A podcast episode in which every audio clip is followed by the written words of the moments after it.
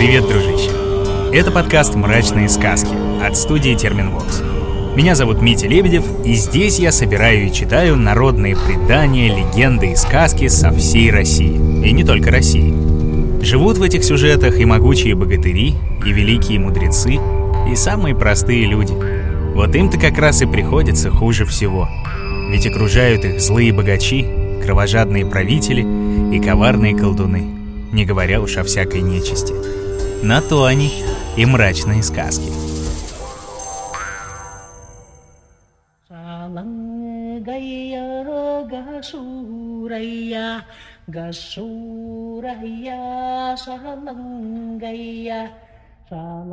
Сегодня будет эвенская сказка. Сейчас самое главное не запутаться. Вот есть народ ивенков, это жители тайги, и их сказку про маленького Уняны мы уже рассказывали. А есть эвены, обитатели дальневосточной тундры. Всего их около 20 или 22 тысяч, и большая их часть проживает в Якутии. Несколько веков назад соседи называли их ламутами, ну то есть людьми моря. Хотя морской промысел играл в их жизни не такую уж и большую роль.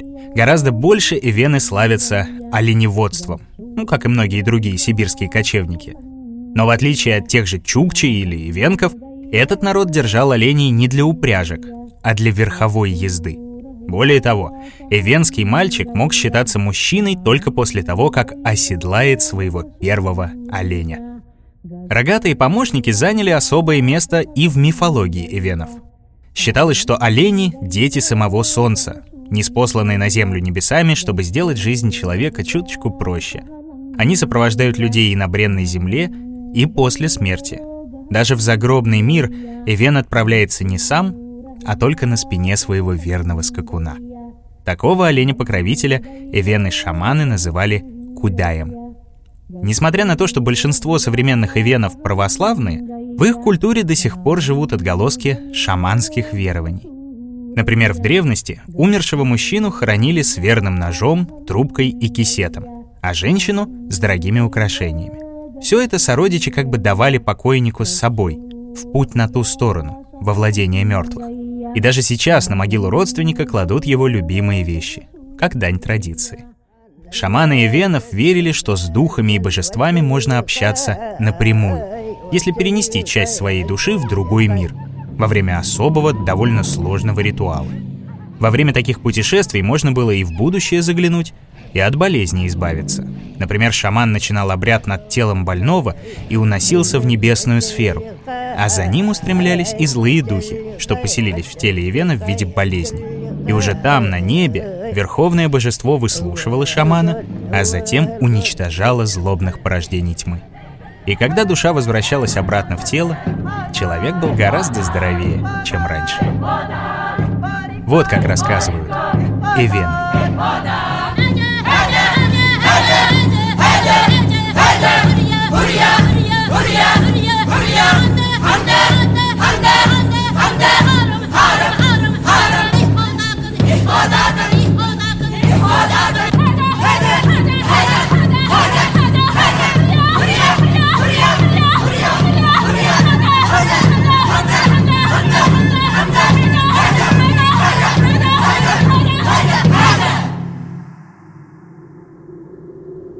Жил когда-то молодой парень по имени Умчини. Родители его давно умерли, и жил он вместе с младшим братом, которого звали Уиндя. И чтобы не умереть с голоду, работали братья у одного богача – Баегды.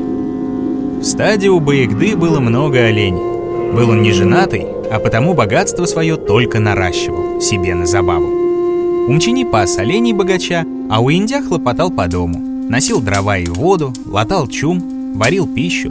От постоянной тяжелой работы руки у Индии и так были покрыты ранами и ожогами, но иногда богач ради смеха приказывал. «Эй, Уиндя, достань-ка ты мне мясо из кипящего котла!» А Уиндя был глупый и лез в котел не ложкой, а голыми руками. Богача всегда это очень смешило. Как-то раз Баигды куда-то отлучился. Тогда Умчини сказал своему брату – «Брат, за что же это мы так мучаемся? День и ночь пасу я оленей, а хожу в рваной одежде и постоянно голодаю. Ты хоть и готовишь для богача пищу, а тоже голодаешь. Руки у тебя всегда обожжены и изранены. Богач нас не одевает, сам носит одежду из лучшей оленьей кожи, а мы мерзнем в лохмотьях. Богач и не кормит нас. Один съедает самое жирное мясо, а мы получаем лишь объедки. Что нам сделать, чтобы стать настоящими людьми? Ой, я ничего не могу придумать, брат Умчини. Придумай ты что-нибудь. Махнул рукой Умчини и пошел снова оленей пасти. Решил он как-то отправиться к озеру, куда с прошлого года не ходил. Смотрит, а олени мох на берегу не едят, все бегут к дальнему берегу. Пошел Умчини за ними и видит, все стадо ест какую-то траву. Наклонился парень, смотрит, а это дикий лук. Не пробовал его никогда Умчини, но решил вырвать вместе с луковицей. И вспомнил, как слышал в далеком детстве, когда живы еще были отец с матерью, что очень хорошо его вместе с мясом варить. Вернулся Умчини к брату и говорит. Недавно вернулся я с пастбища, а там нашел одну траву. Вкус у нее приятный, запах острый. Очень любят эту траву олени, едят ее и поправляются. О, так если ее можно есть, а принеси и мне ее. Ну, держи, попробуй.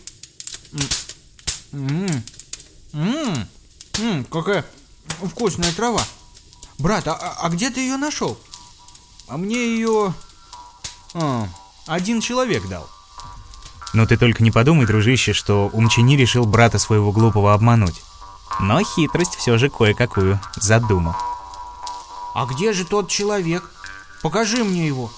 Я тоже хочу попросить у него этой травы. Ну, если она тебе так понравилась, я попрошу для тебя еще. На следующий день Умчини опять принес дикий лук и говорит младшему брату. Со мной тот человек одной мудростью поделился. Надо эту траву сварить вместе с мясом. Ох, а где же я, брат, мясо-то возьму? Ну, ты когда будешь для быгды готовить, ты в его котле и свари. О, так ведь богач отнимет у меня все. Ну, а даже если и отнимет, я еще раз добуду. Я нашел доброго, богатого хозяина. Что не попрошу у него, все мне дает. И эту траву он мне дал. Так и передай Быгды. Ушел Умчини оленям, а у Индя сварил мясо вместе с диким луком. Вернулся Баегды в свою юрту и еще у входа почувствовал непривычный запах. -м -м. Эй, Уиндя, а чем это пахнет? Да вот, Умчини принес вкусную траву и научил меня сварить ее вместе с мясом. Траву? Ну-ка, дай попробовать. Стал Баегды есть мясо с диким луком, и так оно ему понравилось. Все съел, ни кусочка не оставил. Это хорошо. Это хорошо. Ну, Уиндя, а где же твой брат нашел такую вкусную траву? А, а мне Умчини рассказал, что нашел богатого хозяина, доброго хозяина. Что у него брат не попросит, все он ему дает. И эту траву тоже он брату дал. Ну, какого такого хозяина? Вот что, Уиндя, ты попроси к своего брата, пусть придет ко мне, как с пастбища вернется-то. Пусть придет, да. На следующий день пришел Умчини с пастбища. Зашел к Баигды. Ты скажи мне, Умчини, где ты нашел такую вкусную траву? А я, о богатый Баигды, нашел очень богатого хозяина. Да-да-да-да, это я, это я уже слышал от брата твоего. Ты скажи-ка лучше, а можешь у него еще этой съедобной травы попросить? Для меня. Да побольше. Уж очень она мне понравилась. Ну, хорошо, Баигды. Попрошу обязательно. Только ты мне помочь должен будешь. Я? Тебе? Еще и помогать должен? Ну, иначе хозяин травы не даст. А. Ладно. Чего тебе надо? А дело в том, Баигды, что хозяин мой э, в озере живет. Пойдем вместе с тобой к озеру. Когда на берегу окажемся, ты меня свяжешь ремнями и оставишь там. Если так не сделать, богатый человек э, травы съедобной не даст. Ты, я погляжу, Обманывать меня вздумал, а? Ну какой же этот человек может в озере жить? Ну нет, нет, не обманываю Баигды. Давай сходим на озеро, посмотрим. Сам во всем и убедишься. Пошли они к озеру. На берегу олени пасутся, травы растут, а само озеро гладкое и прозрачное, как зеркало. Как только подошли Умчини и Баигды к самому краю, появились на озерной глади две их тени. Вот они, вот они, Баигды, видишь? Видишь моих хозяев-богачей? М-м. Ну да. Он тот толстый на меня уже очень похож. А худой на тебя. Э, Баигды, вон тот еще толще, чем ты. И богатства у него больше. А вон, смотри, смотри. Показал Умчини на отражение оленей, что у берегов паслись. О, видишь, стада какие большие ходят по озерному дну. У моего хозяина их еще больше, чем у тебя. С завистью смотрит Баигды на озерную гладь. А пока смотрит, Умчини украдкой две дикие луковицы срывает. Одну в карман, а другой начинает над головой размахивать, за спиной у богача. О, смотри, Баигды, видишь, хозяин озера мне хочет съедобной травы дать. А вижу, вижу. Верно и вправду ты Умчини сказал. Верю, что есть в озере богатый человек. Ну, давай, давай, возьми у него этой травы. И, и для меня попроси тоже. Да поскорей, поскорей, пока не ушел. А я бы попросил. Да только он не поймет моих слов отсюда, с берега. Он даст только если я ремнями буду связан. Ну, я же тебе говорил раньше. Теперь иди, принеси крепкие ремни и свяжи меня. Убежал богач к себе в юрту. Вскоре вернулся с ремнями. Ну а теперь свяжи меня и положи около самого озера. Ну хорошо, хорошо. Только помни, ты для меня попроси э, травы этой съедобной. Помню, помню, попрошу. Сколько пожелаешь. Вот, вот тут вот, да, потуже затяни. Вот, вот, да, хорошо. Вот, а завтра утром увидимся с тобой. Связал бы Игды парня и оставил его на берегу озера до утра. А Умчини только усмехнулся про себя и заснул. Вернулся на утро богач к озеру. Ну что, дал тебе хозяин озера съедобной травы? Ну, он говорит, что дал. Только не в руки, связаны они у меня. Но рассказал, что надо нам на другой берег озера с тобой сходить. Давай, развяжи меня и пойдем посмотрим. Развязал бы Игды. Обогнули они вдвоем озеро и пришли на то место, где были целые заросли дикого лука. Вот та съедобная трава, которую я у хозяина озера выпросил. Ты хороший человек, Умчини. Теперь ее у меня столько, столько, а, что всей самому ты не съесть. М -м, слушай, а, а давай теперь попросим у хозяина озера еще чего-нибудь. Ну хорошо, Быгды, давай попросим. Только надо бы завтра просить, а то сегодня озерный богач может и не дать. Вернулись они домой. Баигды стал хорошо относиться к Умчини. Перестал его бить и стал кормить оленьим жиром и хорошим мясом. Да и у глупого Уинди жизнь изменилась. Вот на следующий день спрашивает богач. А, «Слушай-ка, дорогой Умчини, а не пора ли у озерного богача попросить, э, знаешь, оленей бы мне? Вон у меня какое стадо-то небольшое, плохонькое, а у него-то их много». Попросим бы Игды, обязательно попросим. Ну давай завтра, вдруг не остыл еще мой хозяин. И на следующий день Баигды спрашивает. Умчини, а теперь не пора ли? Надо мне оленей и юрту еще побольше. От него не убудет. Обязательно Баигды, обязательно попросим и юрту. Наконец потерял богач терпение.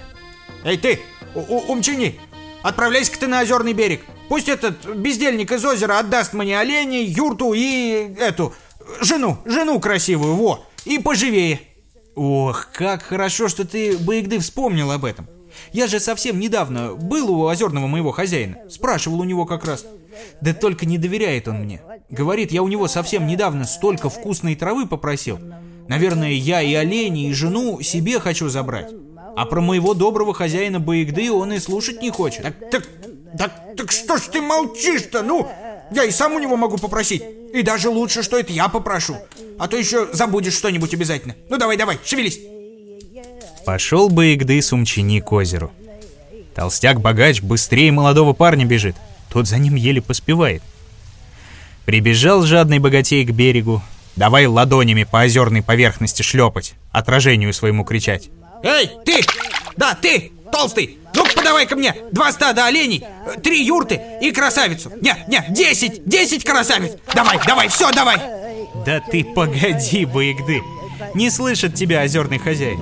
Помнишь, надо сначала ремнями обвязаться. Ну так чего ж ты ждешь, ты там стоишь? Связывай меня поскорей. Ничего тебе доверить нельзя. Во всем я помнить должен. Чтоб у тебя руки отсохли. Ой. Да бежи ты покрепче. Крепко-накрепко Умчини связал Баигды ремнями. Ну, связал там что ли? Связал Баигды, связал. Ну а теперь что делать надо? А теперь ступай-ка ты в озеро. Сказал так и толкнул жестокого Баигды в воду. Даже слова сказать не успел, жадный богатей. А Умчини и его брату Индя стали владеть всеми оленями Баигды, всей его юртой и всем, что в юрте у него было. И зажили хорошо. И так оно иногда бывает. Вроде бы Умчини и герой, вроде бы и добрый. Да вот только хорошо ли он поступил, когда богача в воду сбросил? Пиши в комментариях. Ну и лайкать не забывай. И это и мне приятно, и подкасту полезно. Чем больше лайков и комментариев, тем больше народу о наших с тобой мрачных сказках узнают. И подпишутся в мобильном приложении на сайте SoundStream, в Apple и Google подкастах, на Кастбоксе, на Яндекс Музыке, на Spotify, а еще на YouTube посмотрят. Ну а попутно рекомендуй новые мрачные сказки, которые отлично прозвучат в этом подкасте. Ну а на сегодня все, дружище. Все.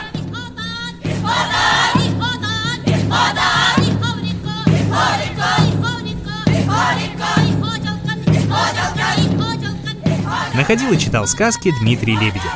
Собирала их в звуки и украшала Полина Бирюкова. Рисовала картинки и превращала в анимацию Елизавета Семенова. Отражала настроение наших волшебных персонажей музыка Полины Бирюковой.